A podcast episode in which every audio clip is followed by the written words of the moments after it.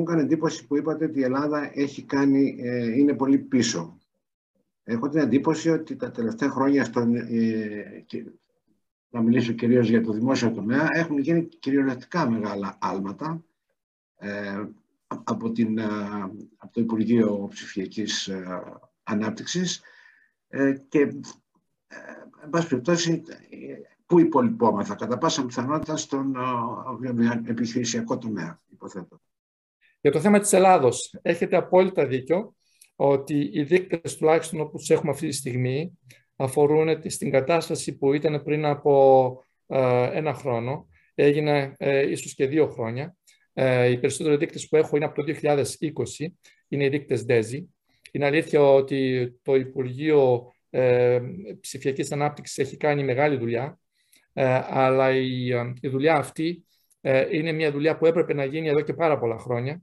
Η ανάπτυξη υπάρχει, είναι αλήθεια αυτό, ε, καλύπτεται το χάσμα, αλλά είναι πολύ μεγάλη, μεγάλο το χάσμα που έχουμε σε σύγκριση με άλλες ευρωπαϊκές χώρες. Γι' αυτό και ανέφερα κατά τη διάρκεια της ομιλίας μου ότι οι χώρες οι οποίες έχουν μείνει πίσω στον ΤΕΖΙ, βλέπουμε ότι εξακολουθούν να είναι ασχετικά πίσω, διότι ενώ οι άλλες χώρες εξακολουθούν φυσικά να προοδεύουν, ε, πρέπει να γίνει πολύ μεγάλη προσπάθεια για να ε, καλυφθεί αυτό το χάσμα. Και θα δούμε πάλι ότι η Ελλάδα τουλάχιστον για το 2021, από ό,τι καταλαβαίνω, θα είναι αρκετά ακόμη πίσω σε πολλές από τις βασικές τεχνολογίες και σε πολλά από τα βασικά αυτά σημεία που ανέφερα, παρά την προσπάθεια που έχει γίνει. Και δεν είναι μόνο στις επιχειρήσεις, είναι σε όλους τους δείκτες.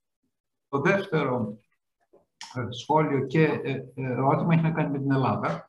Ε, το ότι έχουν γίνει άλματα τα τελευταία δύο χρόνια, όπως σωστά επεσήμανε και ο Αντώνης Τρεφίλης, δεν σημαίνει ότι η Ελλάδα δεν παραμένει κοντά στο πάτο σε αρκετούς από τους δείκτες του, ΤΕΣΙ. Ο λόγος είναι απλός. Ε, ε, ένας είναι αυτό που ήδη ε, ανέφερε ο κύριος Κορδάς, ότι εντάξει, εμείς κάνουμε άλματα και άλλοι τι κάνουν. Κάθονται και μας κοιτάνε να, να, να κάνουμε άλματα, ε, κάνουν και εκείνοι άλματα.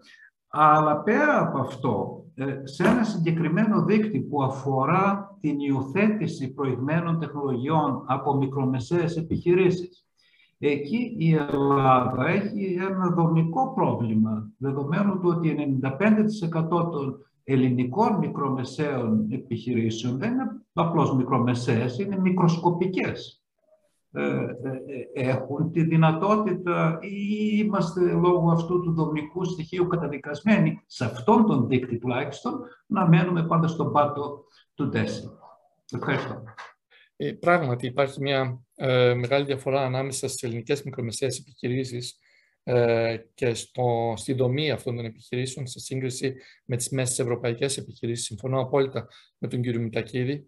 Ε, έγινε ήδη μια προσπάθεια την οποία είδαμε με το Υπουργείο Ανάπτυξης και όχι ψηφιακής ανάπτυξης, με το Υπουργείο Ανάπτυξης για την ε, δημιουργία κάποιων κονδυλίων μέσα από το πρόγραμμα ανάκαμψης, έτσι ώστε πολλές από αυτές τις επιχειρήσεις σε βασικούς τομείς της ελληνικής οικονομίας να μπορέσουν όχι απλώς να προμηθευτούν ψηφιακές τεχνολογίες, αλλά και να αποκτήσουν τεχνογνωσία και πρόσβαση σε αυτές τις τεχνολογίες για να μπορέσουν να τις χρησιμοποιήσουν σε καθημερινή βάση. Αν δεν κάνω λάθος, είναι τουλάχιστον 200 τόσα εκατομμύρια τα οποία προβλέπονται από το Ταμείο Ανάκαμψης για αυτού του είδους των επιχειρήσεων και θα είναι ένας από τους βασικούς στόχους που έχει θέσει η Ελλάδα έτσι ώστε να φτάσουμε να έχουμε και ε, κάποιες ψηφιακές, βασικές ψηφιακές γνώσεις και σε αυτές τις μικρομεσαίες επιχειρήσεις.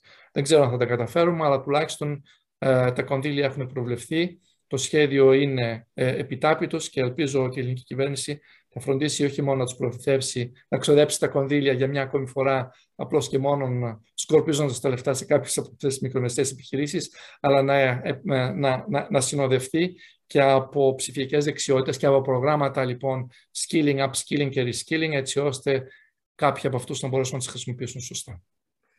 Ευχαριστούμε πάρα πολύ. Έχουμε